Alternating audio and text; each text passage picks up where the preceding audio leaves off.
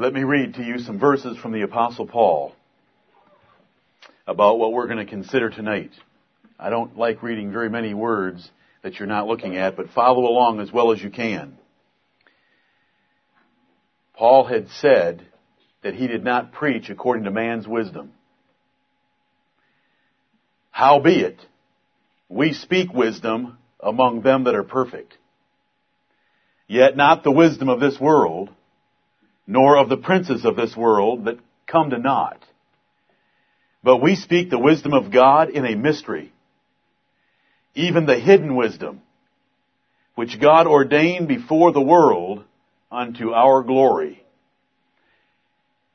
which none of the princes of this world knew, for had they known it, they would not have crucified the Lord of glory. But as it is written, eye hath not seen, nor ear heard, neither have entered into the heart of man the things which God hath prepared for them that love him. But God hath revealed them unto us by his Spirit, for the Spirit searcheth all things, yea, the deep things of God.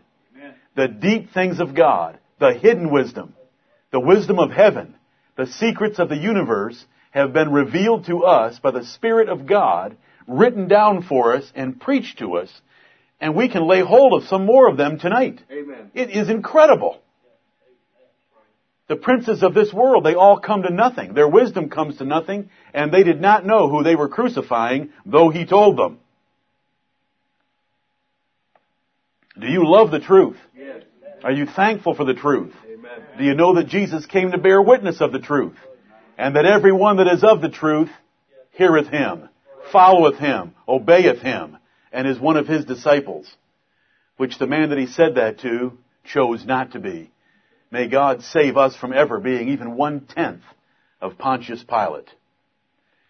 And may we be thankful that he's revealed these things to us, things that the eye can't see, the ear can't hear, and the mind can't even fathom. The blessings God's given to us, he's revealed them by his Spirit. What is truth? We know what truth is. Amen. Yes. We are so blessed.